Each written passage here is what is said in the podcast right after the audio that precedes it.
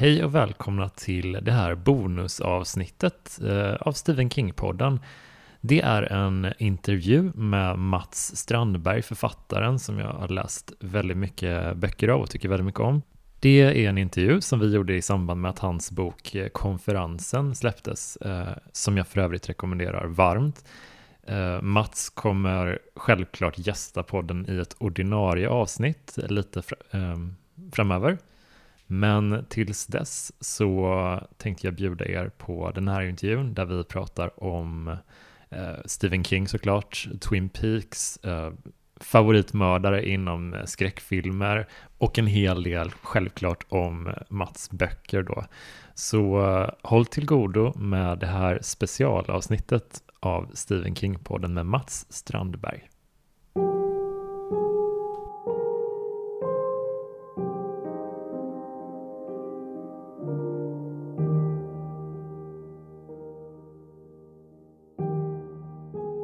Men hur upptäckte du Twin Peaks? Uh, nej men jag var ju, vänta, jag är född 76, så jag var väl 14-15 någonting när det började sändas. Uh, och jag bodde i en liten stad i Bergslagen, mm. i Fagersta. Och för mig var det ju verkligen, det var ju första gången jag såg någonting som verkligen jag kände igen mig i. Mm. Mm. alltså, just den här industristan som var full med hemligheter. Och, um, alltså det var ju en blandning mellan att jag kände igen mig och att det var ju liksom också lite en drömbild mm. av hur jag ville att mitt liv skulle vara.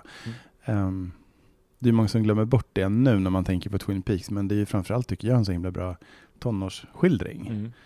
Mm. Um, så jag fastnade ju verkligen för hela den här Donna, James och Maddie. Triangel. Ja, men precis, exakt. Jag var typ så lite avundsjuk på Laura Palmers häftiga mm. liv. jag var inte så mogen så att jag fattade att det kom sina, jag menar jag fattade ju uppenbarligen att hon var död, men Um, jag tyckte ändå att det var ganska coolt. Mm. jag minns, jag hörde om, eller jag visste att Twin Peaks fanns, men jag fastnade för den när typ Filip och Fredrik tror jag det var som pratade om den i någon så här uh, Två nötkräm och en moviebox, den boken de gav mm. ut om sin uppväxt. det, det kommer jag ihåg. Ja. Och då berättar de hur den slutar ah. i, i, boken typ. Och då, då kände jag lite så här, när det fick mig att vilja se den, mm. uh, och det, det spelade ingen roll att jag kände till mm. mördaren och den grejen. Det var ändå det bästa jag sett. Mm. Gud vad coolt. Alltså jag ska, om, är du så lika nördig som mig, att du gillar liksom när andra nördar ner sig i någonting och mm. förklarar mm. någonting. För jag, jag har ju sett då, det finns på Youtube så finns det ett typ fem eller sex timmar långt, alltså en lång genomgång av Twin Peaks, vad det förmodligen handlar om hela tiden. Och det är så jävla bra. Det känns som att det verkligen förklarar alla gåtor på ett Den måste du skicka. Sätt. Jag kan göra det. För den heter så här, jag tror den heter så här, Twin Peaks Explained, parentes, no really. och den, han, he makes a good case. Mm. Liksom. Mm. Han, han måste ju ha någon slags diagnos som, som um, är honom till fördel i det här fallet. För att han har liksom lyckats koppla ihop allt från mönstret på golvet i The Red Room till uh, liksom, små, små detaljer ur David Lynch självbiografi mm. till alltså, frekvensenheterna för tv-sändningsvågor. Alltså det är helt vansinnigt men också ganska så här, ja, jag tror på det här faktiskt. Ja. Jag tror på det här. Ja. Det är ändå snyggt när man hittar, det, alltså det hade inte förvånat mig om Lynch hade en mening, för, hade den meningen då? Nej, om exakt. Om det connectas så bra. Verkligen, men jag tänker alltid det, det är så många som försöker göra lynchaktiga grejer, mm. så lynchstämning typ. Mm. Men, men uh, det, det är få som klarar lite... av det, för ja. det blir så ytligt ofta. Ja, det är bara, bara estetiken. Liksom. Exakt, och det såg man ju på där halvvägs in i säsong två när han inte är inblandad själv längre. Mm. Att det blir ju bara som att någon försöker härma det, mm. men, men inte liksom riktigt fattar. Det finns ingen tanke bakom det, man känner ju det. Mm. Fast även om man inte förstår Lynch tanke heller fullt ut, så man litar ändå på att det är något som håller ihop det. Man känner ju instinktivt att det finns något mm. där precis utom räckhåll. Det är det som är så häftigt. Gud ja, ja men uh. verkligen. Det, det var också så här otroligt när säsong tre kom mm. och man fick följa den från vecka till vecka. Då mm. kändes det lite som att okej, okay, nu har jag fått den upplevelsen också. Yeah. och hänga med hela tiden. Så. Exakt, och den är också med i den här förklaringsmodellen. Mm. Så det är det den som är så otroligt häftigt. Ja, så den vänder ju helt upp och ner på, på liksom vad hela säsong, säsong tre är. Alltså den blir mycket bättre. Det är det som är så coolt. För mm. ofta när man förklarar någonting eller försöker så blir det ofta sämre. Ja men det är som att förklara ett skämt Mm, nästan. mm. Men att här blir det faktiskt så här, om det här stämmer så är det fan genialiskt på en helt ny nivå. Ja. Gud vad häftigt. Det är så måste se den häftigt. Ah, ja, men gud vad kul. Ja, men du måste göra det, så kan du rapportera sen. Vi måste presentera dig också. Eh, Ja, vi hej. kom in på Peaks direkt. Eh, hej och välkomna till Jonas Strandbergs YouTube-kanal. Jag sitter här med Mats Strandberg, eh, författare som jag läst väldigt, väldigt mycket, framförallt dina skräckböcker. Mm. Och är ett stort fan. Och jag vet att du också älskar Stephen King väldigt mycket. Mm. Samma här. Så det, det jag, känner, Okej. jag vill gärna prata lite skräck med dig. Ja men absolut. Jag tycker också att det är väldigt kul att du är komiker, för jag tänker också att skräck och humor är så otroligt lika varandra. Mm. Att, man liksom, att det handlar mycket om timing. man försöker bygga upp någonting, man försöker bygga upp en förväntan och sen bryta av det med någonting annat. Mm, mm. Och liksom ta lite så andan ur folk. Mm. Och jag börjar ju ofta skratta när det händer sjuka grejer Ja. i en skräckfilm också, för att man blir så här, ja, kroppen bara vet Verkligen. inte hur den ska hantera riktigt Men särskilt i skräckfilmer som är lite så här fredag den 13, Mm. halloween så. Mm. Eh, att det är som en release lite. Mm, Att absolut. jag börjar så att hamra på mina lår när, de ska, när ett offer ska springa från mördaren. För att jag, Mm. det är liksom, jag får sån panik, jag kan inte sitta Mm. still. Ja, ja, jag med. Jag kan inte ha fötterna på golvet ifall Nej. det blir för jobbigt. Nej men verkligen. Jag har tänkt jättemycket på det där, för vi har ju, ehm, ja, utan att gå in på detaljer för att jag inte får, så håller vi på liksom och pratar om lite olika mm, vägar att gå när det gäller filmatiseringar av Mm. några av mina böcker. Och det är inte så att Sverige kryllar av så etablerade skräck ehm, regissörer. Nej. Men då har vi liksom börjat kolla just på humorvärlden istället. Mm. För att, ja, det som jag sa, helt enkelt. Det är ju jätte, jättesmart ju. Ja, Vilka, har du någon så här, om du fick välja en av dina böcker att filmatisera, vilken skulle det vara då? Ehm, oj, vad... Alltså alla på olika sätt, men nu känns, alltså den här konferensen Mm. som jag helt skamlöst har ställt upp här som värsta reklam. Ehm, den är ju så himla inspirerad för mig av just Fredag den 13 och alla slasher-filmer. Mm. Scream, här, Halloween. Så att just eftersom, det vore så kul att dra det hela varvet tillbaka runt och göra en film på den, Mm. tycker jag. Och att göra den här i Sverige. Ehm, för det var lite det som var idén med själva boken, just att ha engelsk-amerikansk så här slaskig filmgenre, men göra den väldigt tydligt, en väldigt tydligt svensk miljö med tydliga svenska karaktärer. Att istället för dumma tonåringar som åker ut i Crystal Lake så är det Mm. eh, i och för sig ganska dumma och kåta konferensdeltagare Mm. Mm. som åker till en så här liten stugby. Mm. Här. Men det, det tyckte jag var så häftigt, men jag har precis läst klart den och tyckte skitmycket om den verkligen. Mm, Men, ja, men tack. men det var så, jag tänkte på det när, alltså innan, innan mördaren gör entré, om man säger. Mm.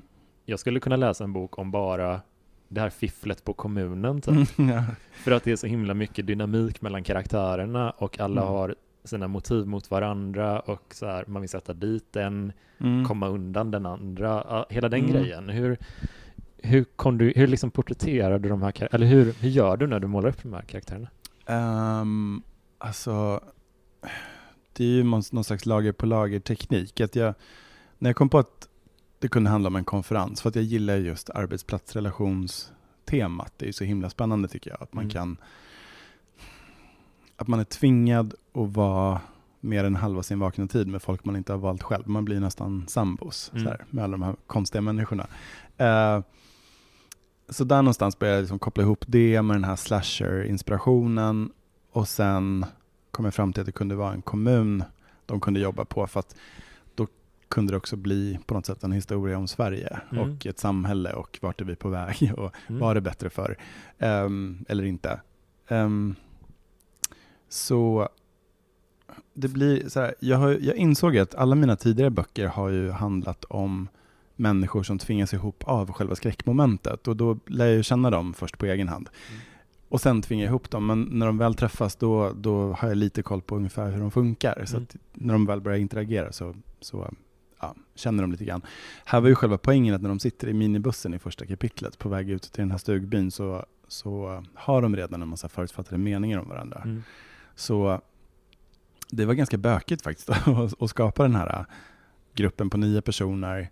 Och liksom, om jag kom på om jag kom på en grej om en av karaktärerna, då, var, då skiftade också hur de andra åtta såg på den karaktären och hur den karaktären såg på de andra åtta. Förstår du? Ja, så att det ja, blev ja. liksom, jag satt med så här stora Excel-dokument och snöstorm av post-it-lappar och försökte få koll på. Åh, gud, vad, gud vad intressant. Mm. det, det, så det, var, det tog en rätt stor del av arbetet? Gud ja, alltså det var, jag, alltså, jag började skriva i november för förra året och sen tog det ända fram till mars kanske innan jag verkligen kom igång. Mm. För att det var, så det var lite panik där ett tag faktiskt. Men, men sen när det väl hade löst sig var det väldigt kul. Mm. Och jag tänkte på en grej, både i den här konferensen och i färjan, eh, då är det liksom väldigt, alltså, vad ska man säga, explicita kroppsskador som, Mhm. som, som förekommer. Ja. Hur har du liksom, eh, har du så här läkarkompis, sjukvårdskompisar som har Yes. konsulterat här? För de kändes väldigt trovärdiga, många av dem. Mm. Ja, men vad härligt. Jag berättade Eh, precis innan vi började spela in att, att det var en som fick mig att lägga ifrån boken för att jag inte kunde läsa mer. Ehm, om ni läser... och jag blev jätteglad. Ja, du var sadist. också- jag satt så här bara kallsvettades igen för att jag kom att tänka på det. Mm. Eh, när ni läser boken så se till om ni kommer på vilken, det är, vilken scen det är. Ehm, ja, men det är faktiskt väldigt olika vad folk går igång på. Eh, jag pratade med min bästa kompis igår och hon hade, hon hade, hittills, hon hade kommit ganska långt, men hon hade hittills mest problem med Annette som biter på naglarna. Mm. De här beskrivningarna av ja, det. Men i alla fall, ehm, jo men jag har läkarkompisar Mm. och ja, jag brukar skämta om det, att så här, om någon skulle hitta min mobil så skulle de så här, ringa FBI. Typ. Jag får så här, gräva ner den i en berggrund sen. Du har en, en, en, liksom en, en mapp där redan. Oh yes, oh yes. Och det är ju ehm, kul och bra att jag har dem att ta till, men det är också, jag har insett att läkare blir ganska avtrubbade själva efter ett tag, så Mm.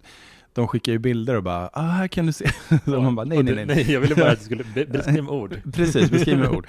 Ehm, men det var ju i och för sig väldigt nyttigt. Nej men alltså, jag, det är väl som allt annat, jag gillar ju research, så att Mm. det är väl bra. Men, men, ehm, men just det där med, ja. Fast i och för sig, jag menar, jag skulle inte vilja googla heller på hur ser underhudsfett på låret ut, för då kan man ju hamna på sådana här jo- jättejobbiga brottsplatsbilder och sånt där. Så jag har upptäckt att det är lite mer okej om det är under kontrollerade former, alltså Mm. operationssal eller någonting. Men, men, men det värsta var nästan, jag kan nästan spoila det faktiskt, för det var en grej som inte hamnade i boken. Men det var att Mm. jag, jag visste att jag ville ha med badtunnan på något Mm. sätt. För att det känns så klassiskt konferensigt. Och då hade jag en bild av att mördaren skulle komma, någon skulle somna, någon skulle vara packad och somna i badtunnan och sen skulle mördaren komma dit och dumpa eh, kaustiksoda.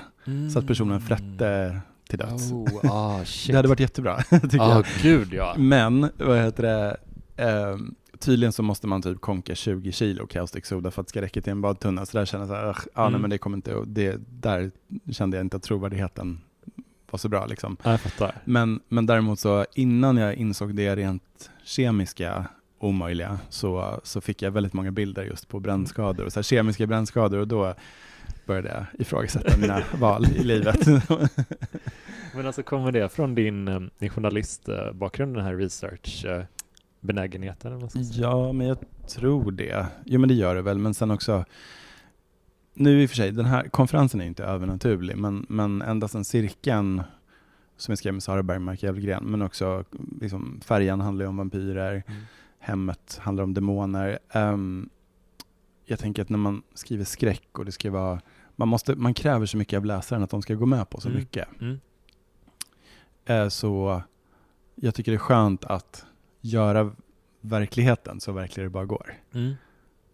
På något sätt. För så. du, eh, jag pratade med min kompis Albin, eh, som också är komiker, precis innan, innan jag kom hit och Mm. berättade att jag skulle träffa dig och då sa han att, att du och din man hade hyrt en kvarn Ja, eh, exakt. på västkusten typ.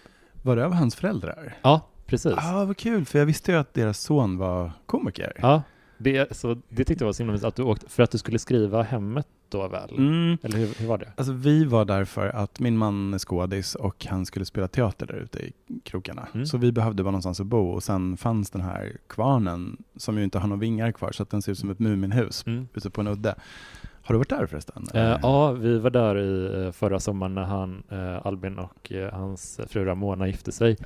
Eh, då vigdes de där nere på liksom, den här lilla Nej men gud vad Ja, kul. Jätte, Ah, Jättefint var det. Shit. Nej men jag har varit där två somrar, det är fantastiskt. Jag har också en flaska kvar av Albins dunderglögg hemma i, kö- i köket. Jag har inte träffat honom, Mm. men vi fick den av hans föräldrar. Gud vad mysigt. Ja, så här, du vet man är van att så här, hyra ett ställe så ställer ju ofta ägarna in någon så här liten vinflaska eller någonting, men vi fick en flaska dunderglögg.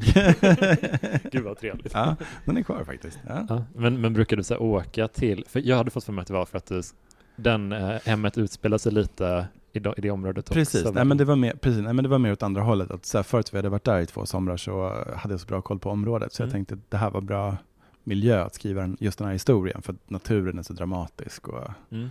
och sådär. Och, jag men, gud, nu känner jag mig taskig mot Albin, men själva samhället är ju ganska deppigt. Ja, så ja, ja, ja. Ehm, just ett sånt där ställe som turister åker förbi när de är på väg mot Marstrand och så. Mm.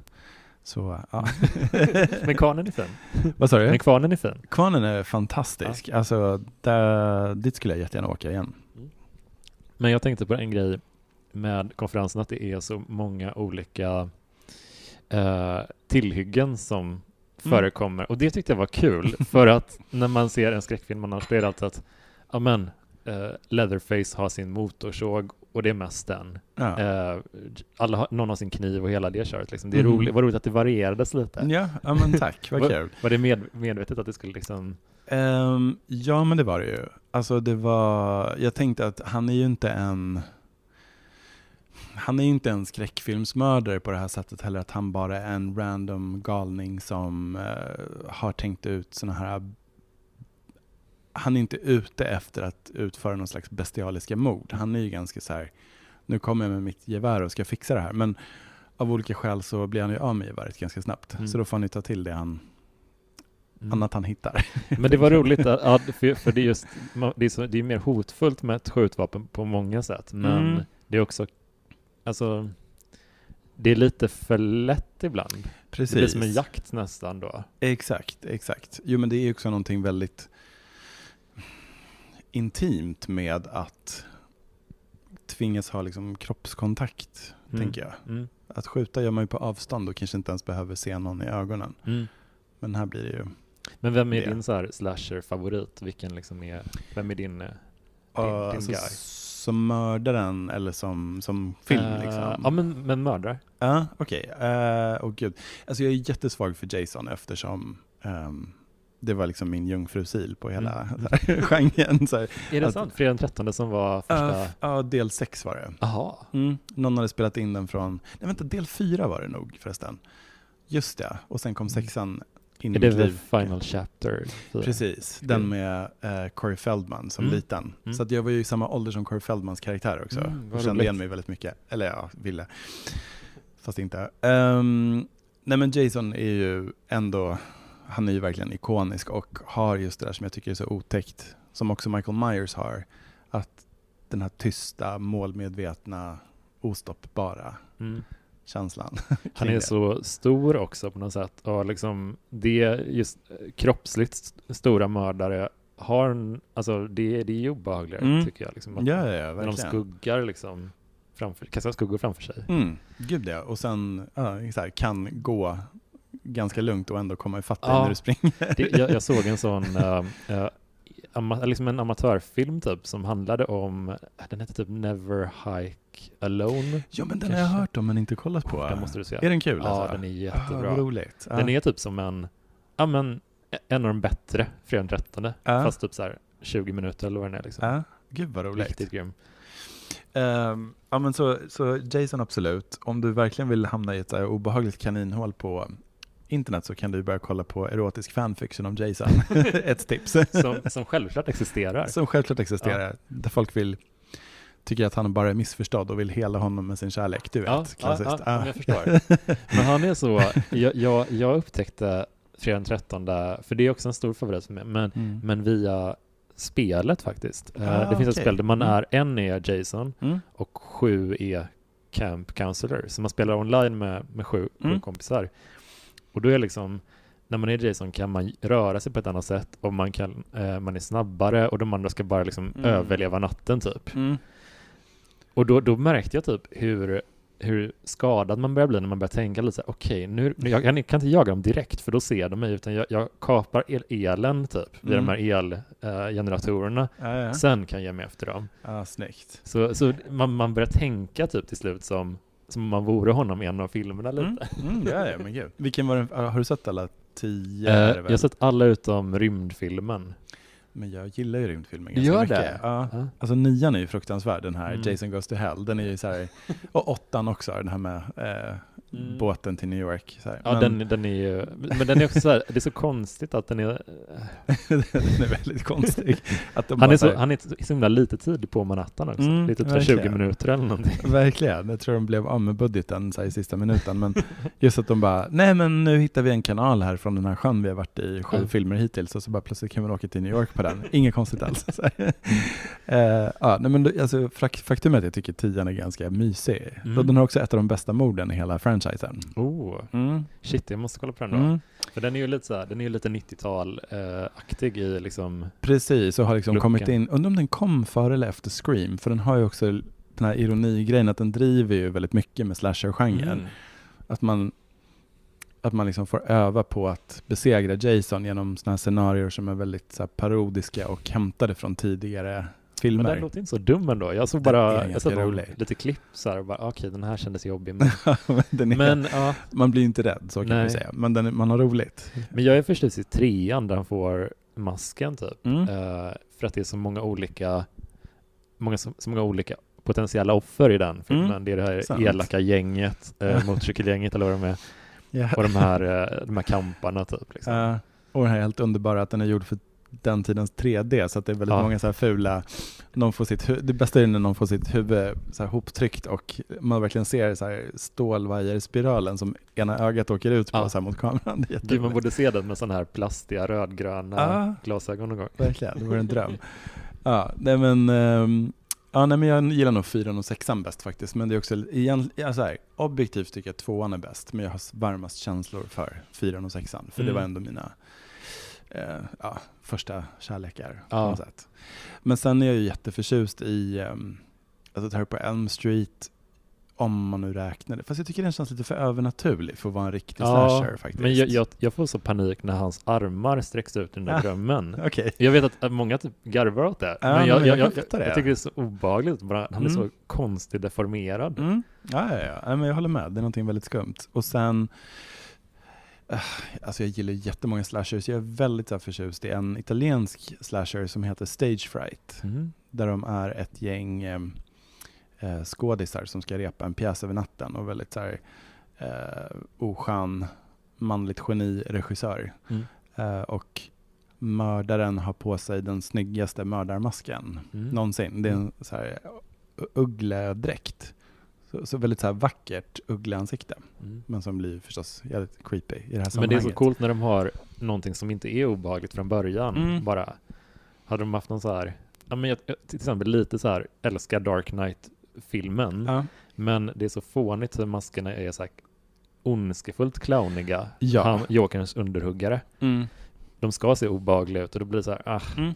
Ja, men jag håller med. Det är som Annabelle-filmerna. Nu är de Mm. dåliga på andra sätt också. Men att man bara, men vem skulle vilja ha den där dockan? mm. Till att börja med, för den ser ju Mm. vidrig ut. Det är ju mycket läskigare med... Har du sett hur den dockan ser Ja men den blir, den blir obehagligare för varje, alltså liksom mer läskig för varje Mm. film också. Precis, och bara mer och mer freaky. Men de påstås ju vara baserade på verkliga händelser. Alltså Mm. det här paret Warren finns ju i verkligheten. Har du sett hur den dockan såg ut egentligen i den så att säga riktiga historien? Nej, nej. Det är en sån här vanlig Raggedy Ann-docka, en sån här trasdocka med rött garnhår.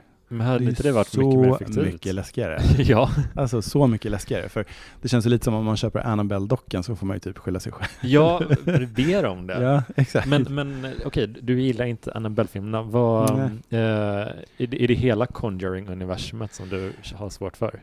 Um, ja, men nu ska jag bli så lite PK slash lite nördjobbig så här. Mm. Men jag, nej men jag gillar Conjuring 1, gillar jag Mm. jättemycket. Förutom att jag har lite svårt med hela den här, det här universumet att paret Warren fanns ju på riktigt och var såna jävla mm, alltså dåliga människor. De var liksom så lurade av folk en massa pengar. De var bluffmakare Mm. ehm, som utnyttjade folks rädsla Um, eller slog sig i, i maskopi med dem. Mm. och, um, ja, men de gjorde otroligt mycket shady grejer och verkar ha varit ja, men så obehagliga människor. Och då har jag lite svårt för att man gör dem till hjältar i en hel filmfranchise. Jag tycker det är lite Mm, problematiskt. Nej, som vi säger nu för tiden. Nej, men jag, så jag har lite svårt att ge mig hän och, och, tyck, och tycka att det är så himla kul. Mm. Men du har ändå läst in dig på dem då? ja, liksom, att- precis. Ja. ja. men jag, eh, jag, ja, precis. Det, för det var ju de som var hela huset som Gud glömde, Amityville. Ja, den läste jag jättemycket om ett tag i så här, eh, jag typ läste polisrapporterna och grejer från Mm. den, Mm. alltså Amityville-huset och så. Mm. Och bara, det var så mycket grejer som, som inte stämde. De påstod att de hade sett någon så här klövspår i snön, men det hade Mm. inte snöat den dagen eller kvällen. De, Mm. de, de, de ljuger uppenbart. Ja, liksom. ja, visst. Och det är så uppenbart att det finns massa ekonomiska intressen till, kring, kring det här. Så att, ja, nej. Men, men skulle lite- du ha så här svårt eh, för att bo i, i typ så här, om man säger så här, Amityville-huset, du, eh, du kommer över det till ett, ett rimligt pris liksom. Skulle du kunna tänka dig att bo i det då? Alltså flytta dit, inte bara så här bo som en flippig helggrej typ, utan Mm. du, du, det är ditt nya hem nu. jag vet inte riktigt varför jag skulle det, men åh gud vad svårt. Nej, det skulle jag väl inte. Jag tror inte ens jag skulle köpa en lägenhet här i stan ifall, ifall jag visste att någon blev mördad Mm. där. Nej.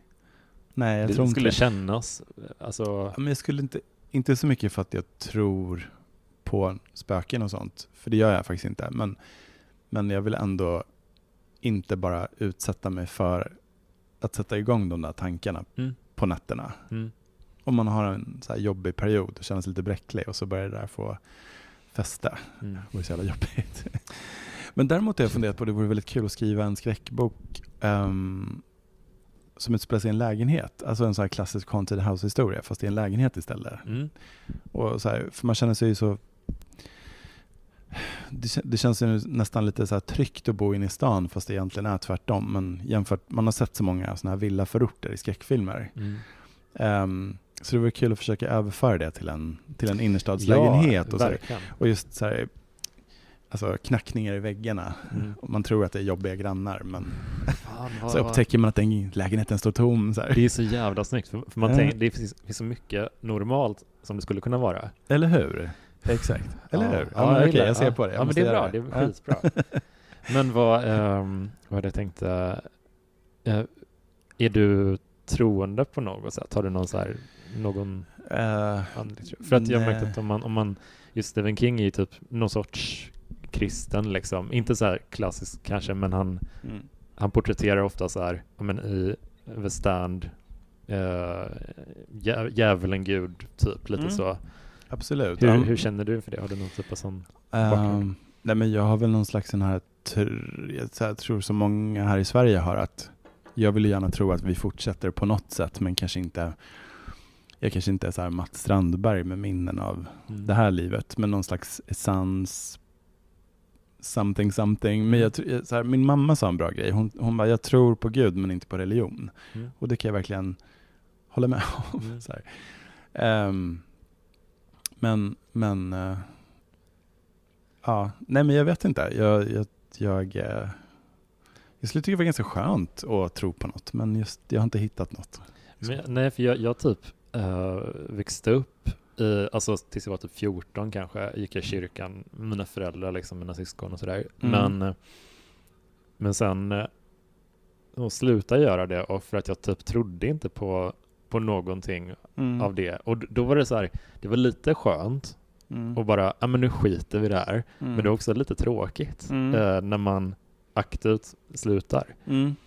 Sådär. Och då, då känns det som att jag, jag har liksom alltid efter det haft en sån grej för ja, men, religiös betingad skräck lite. Mm. För att det känns så himla Ja, men jag, jag, jag, jag kan inte Bibeln från, från perm till perm, men, men Mm. lite liksom. Och då, då kan man plocka de referenserna på ett annat sätt också. Mm. Och bara, ja, men det är oftast upp, uppenbarelseboken, liksom. Mm. Eh, liksom, såklart, för det är den mest så här, undergång, Precis. såklart. Liksom. Exakt, som jag ju höll, höll på jättemycket med när jag skrev min bok Slutet också. Mm. Där ju världen faktiskt håller på att gå under. Mm.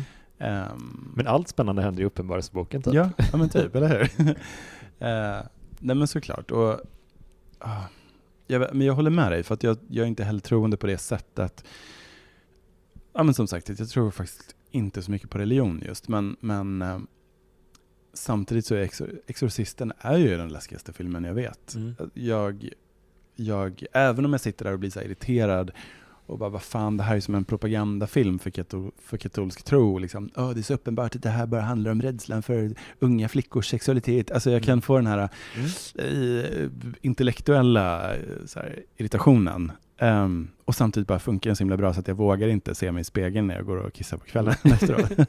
alltså det är någonting magiskt med det där. Mm. Och ja, jag tänker det är väl någonting väldigt så här, den slår ju verkligen an någonting så himla grundläggande i oss tror jag. Mm. För Jag tänker många, eh, många i Sverige har liksom ändå haft någon typ av, man kanske har gått så här i, alltså varit i kyrkan när man konfirmerades eller skolan, Mm. alltså sådana grejer, att man har Mm. ändå en viss grundkontakt även om man inte är troende själv. Mm. Och då, då kan man lite, man har hört lite berättelser, man, man kan ta de referenserna också liksom, och Mm. förstå. Och då blir det något mer, då blir det som att man ser Exorcisten nu så är det som att man, den slår an någonting från ens, ens barndom lite grann. Ja men exakt, men precis. Och sen, jag vet inte, i mitt fall tror jag också att det är lite så här, nej men jag tror inte på det, men det finns den här lilla, lilla så här, men tänk om jag har fel. Mm, mm. Då kommer jag lätt att hamna i helvetet. Ja men det är som i eh, hemmet, eh, eh, din tidigare liksom, Mm. innan slutet, då, då kändes det som att när det är sån subtil skräck, Mm. Eh, det är ju en annan typ av obehag lite. Mm. Det tycker jag är svårare att läsa innan man ska gå och lägga sig. Mm. Eh, Alltså typ som konferensen, den, den plöjde jag verkligen. Så här. Eh, Morgon, kväll, dag, alltså i alla tider på dygnet typ. Music to my ears. Nej, men den var grym, men, men och obehaglig, men på ett annat sätt liksom. Mm. Medan hemmet var lite så här, ja men det är klart man haft en äldre släkting mm, som man hälsat på och som inte varit den han eller hon har varit tidigare. Mm. Och, och det, det kändes liksom alltså lite fint på något sätt också att, att visa upp det. Mm. Ja, men jag får ju frågan ibland om jag blir rädd för det jag skriver själv och det har ju faktiskt bara hänt med Mm. hemmet. Just för att det är den här mer subtila sortens skräck där man just så här, känner, det här klassiska, känner sig iakttagen, man tittar dit, det är ingen där, Mm. fast man är fortfarande lika säker på att något tittar tillbaka. Alltså den sortens skräck tycker jag är läskig på riktigt ju. Mm. Ehm, just där försökte jag ju verkligen, eller försökte, jag gjorde ju faktiskt en mytologi som inte hade just med kristendom att göra för att jag inte ville hamna i, i den här exorcisten, hela den genrens liksom, um, vad heter det? Att, oh, gud, förlåt, jag tappade ordet. Alltså inte stereotyper utan klyschor. Ja, ja. Ja, men, men jag använder ju också väldigt mycket av Exorcisten-prylen, den här rädslan och maktlösheten man känner när någon man älskar plötsligt förändras. Mm. Ehm, men jag vände på det så att det var en son som kände så inför sin mamma istället. Mm. För man använder ju ofta barn i skräckfilmer som de här som du vet, börjar rita med svart krita på teckningar eller som börjar få en låtsaskompis som de står och pratar med. Ehm, för att man tänker att barn har inte lika tydlig gräns mellan fantasi och verklighet så det blir liksom lättare för demonerna att först börja Mm. snacka med dem. Och där någonstans tänkte jag väl att just de här äldre människorna som också börjar få den här gränsen utsuddad Ja.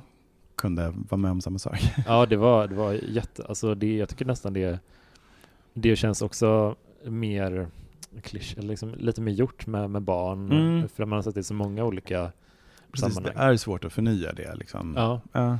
men just... Men ibland funkar det. Alltså jag gillar ju Paranormal Activity 3. ja. Jag vet att de, de är inte direkt de creddigaste filmerna, men nummer tre tycker jag är grym. Vad är det du tycker så mycket om med den? Har du sett den eller? Jag har sett, jag tror jag har sett alla, men de flyter lite ihop för mig. Ja, jag Så här, förstår. Marked Ones Mm. minns jag att det var, den såg jag senast tror jag, så det kanske var någon efter det. Just det, ja, men den här är, det är den som är som en prequel, de här um, systrarna som är huvudpersoner i film 1 och 2. Det här är ju när de, deras barndom, så det är på Mm. 80-talet och filmat med en hemvideokamera. Jaha.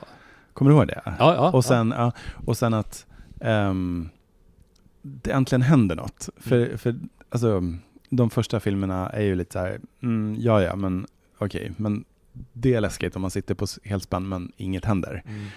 här händer ju jättemycket Mm. Mm. på ett väldigt härligt sätt. Och de barnen är faktiskt skitläskiga, Ja. tycker jag. Du bara äntligen. Äntligen. Ja men faktiskt, jag har varit lite... mm, Mm. Men eh, jag läser att Stephen King släpper ofta in sin fru och sina söner Mm. eh, i skrivandet och så. Hur, hur är du? Liksom, eh, släpper du in din, din man i, i processen mycket? Absolut. Han är verkligen den första som får läsa och ibland kanske kapitel för kapitel bara för att jag Mm. liksom, gud, ja. Särskilt med slutet faktiskt, för den är ju så konstig den boken, att man vet att alla dör på slutet. Mm. Mm. Eh, det, det är själva premissen. Ehm, så jag var så himla osäker på om det här funkar överhuvudtaget. Kan man bry sig om några som, Mm. där man redan vet hur det ska gå? I någon, alltså sen händer det förstås andra grejer som ska engagera. Men, Ja. men, ja. Nej men absolut, jag låter honom läsa. Jag litar väldigt mycket på honom. Ehm, helt enkelt. Både som läsare och han skriver ju böcker också som Mm. jag tycker är jättebra. Mm. Och han är skådis så att han har också väldigt bra koll på karaktärer och Mm. kan analysera. Han är bra att bolla med. Ja, Ja. gud vad, vad fint ändå. Ja, men det är jättekul. Ja, men det är väldigt kul att vara ihop med någon som, som, som håller på med sitt och sen kan man ibland få den här chansen då att så lyfta på huvudet, eller så på, Mm. lyfta lite på kraniet och titta in i hans undermedvetna och bara, aha, det här har hållit på i Mm. ett par år nu. Gud vad häftigt. Ja, det är det, det, är lite som att, alltså man tänker det, jag såg någon sån eh, hitlåtens historia, jag tycker Mm. om att kolla på den när jag lagar mat Mm. mycket och ha på i bakgrunden typ. Och då, då är det alltid så här, det är alltid typ ett gäng som ligger bakom en låt. Det är ju aldrig en enda person, hu- 100%. Det är alltid så här, ja men kanske någon producent, någon låtskrivare, alltså Mm. de är ett, ett team. Ja. Med, med författande så känns det som att det har varit mera, ja men bilden har traditionellt varit att det är, det är en, en person. ja. Men, men återigen, Stephen King har ett gäng. Du har liksom Sara Bergmark Elving kanske också, Absolut, absolut. Ja. Ja. men gud, hon är jätteviktig också för att som du skrev cirkeln med förresten. Precis, Ja. och hon, hon är ju jätteviktig för att hon kan ju mitt skrivande så mycket så att hon, vi var ju liksom som en konstig varelse med två huvuden i fem Mm. års tid. Så att hon fattar ju också precis vad jag har försökt göra när, när jag inte riktigt har lyckats så kan hon se vad jag har försökt göra Mm. och påminna mig om hur jag ska ta mig dit. Mm. Ehm, så det är ju verkligen guld värt. Ehm, men henne brukar jag släppa in ganska sent i processen för att jag märkte det att eftersom vi är så himla vana att jobba ihop och redigera varandras texter och vara ganska skoningslösa så jag måste jag känner fortfarande att jag, varje berättelse så måste jag frigöra mig själv lite. Jag måste bli lite mer självständig i mina åsikter om vad jag egentligen tycker Ja. om boken innan jag vågar visa det för henne. Du kanske behöver forma den lite. precis, för jag är så lättpåverkad av just henne. Mm. Nej men för att jag är så van att vi liksom ska samarbeta och få det att funka. Mm. Men ja, du vet, det är så lätt att gå in i sin gamla, det gamla modet då. Mm. Att så här, nu ska vi båda vara överens om hur det här ska göras. Och så här, det behöver man ju faktiskt inte när man... Nej men jag fattar. Men har ni, har ni planer på att arbeta tillsammans på det sättet igen? Ja, absolut. Vi har tankar mer än planer för att vi, vi har inte hittat rätt än. Mm. Sådär. Men, men det vore jättekul. Mm. Det vore jätte, jättekul. Ehm, helt enkelt. Ja, Absolut. det var kul. Ja. Vad, vad arbetar du med just nu? Eller vad, vad händer i ditt liv just nu? Eh, just nu så håller jag på med lite film och tv-manus som, som jag inte får säga något om. Spännande. men, och det är ju sådär, alltid, man vet ju aldrig om det blir någonting Mm. såklart. Ehm, så det, det är väldigt, väldigt roligt men det är också det är så himla sorgligt när det inte blir av för då har man hunnit bli kär i, Mm. i, dem, i, i den världen och de karaktärerna. Men vi får se. Ehm, men sen nästa grej som jag faktiskt vet blir av är jag och Henrik Jonsson, om du vet vem det är, Mm. serietecknare. Ja. Nej, Men vi håller på med ett seriealbum som ska heta Hell Hotel, där Paradise Hotel möter spanska inkvisitionen. Ja, det låter svinfett. Så det blir massa blod och bikinis och ehm, glansiga muskler och eh, tortyr. Ja. jag älskar du lyser upp. ja. ja, men vi har så himla roligt. Men samtidigt så, och det här tycker jag är grejen, att jag, jag älskar ju oftast de här idéerna som är så himla enkla, liksom typ Mm. konferens, blodbad på en konferens, teambuilding på liv och död, Mm. så här, haha. Mm. Och så känner jag mig rolig, just Mm. apropå humor. Men att sen, när jag verkligen tycker att det blir kul att skriva så är det oftast när jag hittar något, mitt pretentiösa jag också blir lite tillfredsställt och att bara, men det här är en historia som faktiskt säger någonting viktigt. Mm. Mm. och sen kanske sanningen är någonstans mitt emellan. Mm. Så här. För att som med den här Paradise Hotel möter spanska inkvisitionen, så här, ja det är roligt och det är meningen att det ska vara roligt, men det finns också någonting i våran, vi som tittar, vår moralpanik och spanska inkvisitionen, Mm. eh, inavlad klan, deras ögon. Ja, det, låter, alltså, det låter underbart, jag blir jättetaggad. Ja, det är så roligt det. Men det, det är som att det, det är inte heller, eh, om man jämför med John Ajvide Lindqvist som jag tycker jättemycket om också, Mm. som är briljant, eh, men hans böcker är lite mer mörksinnade, Mm. liksom. Alltså, lite, ja men så. Mm. Det är, inget, det är en, en ton bara liksom. Mm. Men dina, är vissa av dina böcker, typ den här och Färjan mest, de är lite så här gleeful. Mm. Lite, att, att du tycker det är lite, lite roligt att Ja, ta död på den här karaktären. Ja, men absolut. Men det märks nog att jag har roligt när jag skriver särskilt skräckelementen. Mm. Så här. Men precis, jag tror att jag kanske också har lite, um, alltså det är inte som att jag är Kai Pollak möter Stephen King, men, men jag ändå har lite, lite tro på medmänsklighet och Mm. lite, lite kanske lite mer eh, Alltså lite, lite ljusare skräck på något konstigt sätt också i Mm. allt det där blodsplattriga. Men jag, alltså obs, älskar också John Ajvide, så det är inte Ja. det, utan jag, jag tänker bara eh, jag kanske är lite mer Stephen King och han är lite mer Clive Barker, eller Mm. den sortens författare, Mm. som jag också älskar. Eh, Men jag, jag, jag har en kompis som lyssnar mycket på, på black metal typ. Mm. Eh, framförallt när vi var yngre, men fortfarande. Och jag gillade mer ja, men så här 80-tals hårdrock under en period. Mhm. Och alltså 80-tals hårdrock, det är lite mer så här fredag den 13. Ja, ja, ja, alltså så. älskar ju Alice Ja. Cooper-låten. Ja, ja. Ja men typ så. Och, och finns det en skräckgenre som är lite mera, ja men lite mörksin, mer mörksinnad Mm. och så. Och det är lite, men varför tror du att det finns så få skräckförfattare i Sverige? Det går ju jättebra för er. Ja, ehm, nej men jag vet, alltså jag var ju själv så här, men gud får man ens skriva skräck när Jan Ajvide redan finns? Alltså Mm. så, det, det är ju lite det. Men jag tror bara att vi har ju varit så himla, alltså skräck är ju en så himla bespottad genre här i Sverige bara. Alltså det är ju fortfarande,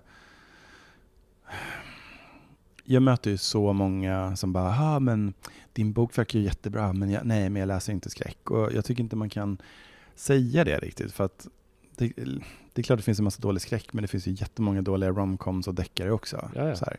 Ehm, jag tror folk bara, det är någon så här triggerord för folk. Mhm. Jag vet inte. Eh, vi var ju, om det hänger kvar sen hela videovåldspaniken och sånt där, men, eller vad det är för någonting, men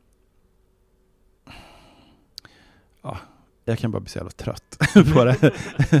Eh, nej, men, men jag tänker också så här, i England och USA, man är ju väldigt bra på att lyfta fram också skräckklassiker som Frankenstein och ehm, Dorian Gray, ehm, Dr. Jekyll and Mr. Hyde, Dracula. Alltså det finns ju jättemånga i så här, alltså litterära klassiker som man självklart kallar för skräck, för det är ju det. Mm.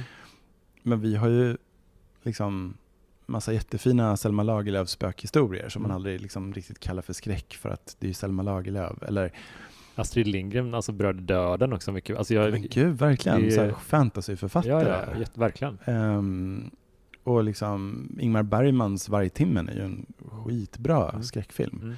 Eller Jungfrukällan som ju Wes Craven sen gjorde ehm, Last House on the Left baserad på. just det. Så jag menar, vi har ju också så här en massa skräck, som, men vi bara vill inte riktigt ta in att det Nej. är skräck. Men jag tror att det håller på att förändras också, för jag märker ju det själv att så här, mm, så här, Färjan blev följetong i Svenska Dagbladet, John Ajvide har blivit August-nominerad. Jag träffar ju liksom jättemånga journalister som älskade Stephen King på 80-talet och fattar vad skräck kan vara. Mm. Och det är nu det börjar bli vår generation som, Mm. som bestämmer Ja. på kultursidan och så. Så skönt. Ja men det är jätteskönt, för liksom när jag växte upp, Stephen King fanns inte på bibblan till exempel, för det var inte riktig litteratur. Mm. Ehm, så det har ju hänt mycket. Mm. Ja, men jag, jag kommer ihåg när man såg de första rygg, Stephen King-ryggarna Ja, och fick kolla på omslagen och de var så himla, de poppade verkligen. ja. Eh, och det var mitt första, så här, min första Stephen King-förälskelse verkligen, att det här, Mm. det här ser så häftigt ut bara. Mm.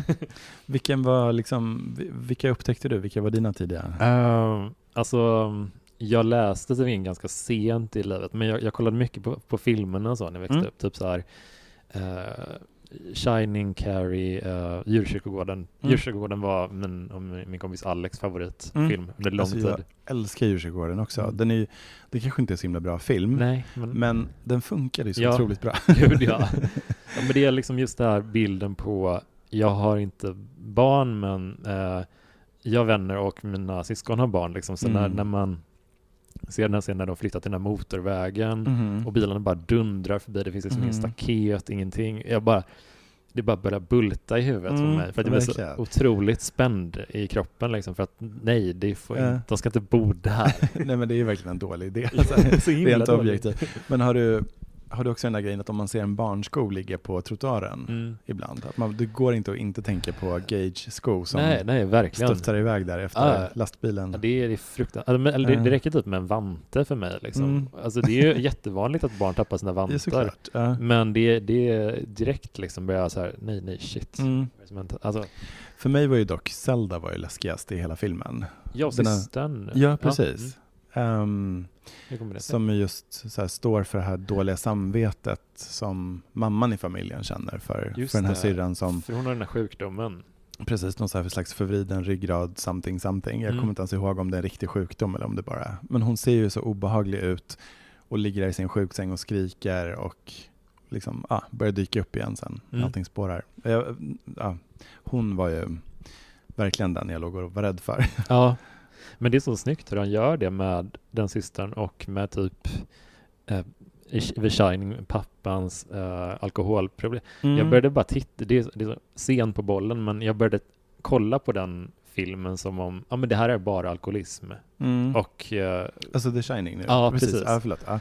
eh, Yes. och, och så tänkte jag bara, ja men det här är bara alkoholism. Eh, det är liksom en person som slår sin, eh, sin fru och sin, sitt barn. Mm. Men det är inget övernaturligt. Och så försökte jag kolla. Mm. Det finns, alltså det mesta funkar ju om Mm. man kollar på den så. Men det är en grej när han blir inlåst i kylskåpet där. Precis, exakt. Och sen utsläppt. Ja, Ja. hur, hur, det finns ingen lås på, det finns bara lås på utsidan Är inte att hon sätter fast någon grej där, typ Mm. en ishacka eller någonting som, Mm. som låser dörren. Och sen kommer ju den här äh, gamla Grady, den här gam, den tidigare, Just det. ja, den som vaktar hotellet förut, Mm. kommer väl och öppnar. Så, men precis, och det är väl det enda. Ja, och det, det störde mig lite. För att Ja. an, alltså man, jag hade velat att man skulle kunna 100% tänka det eller det. Men Mm. nu bara, ja, då är det ju någon skit som, Ja. som pågår. exakt. Ja, men shit. Nej men, eh, tack så jättemycket för att du ville vara men med gud, och tack. snacka lite skräck och, och om din, din bok. Det var så, ja, älskar den verkligen, tyckte Mm. skitmycket om den och, och ni borde verkligen eh, kolla in den. Den är, den är en ride.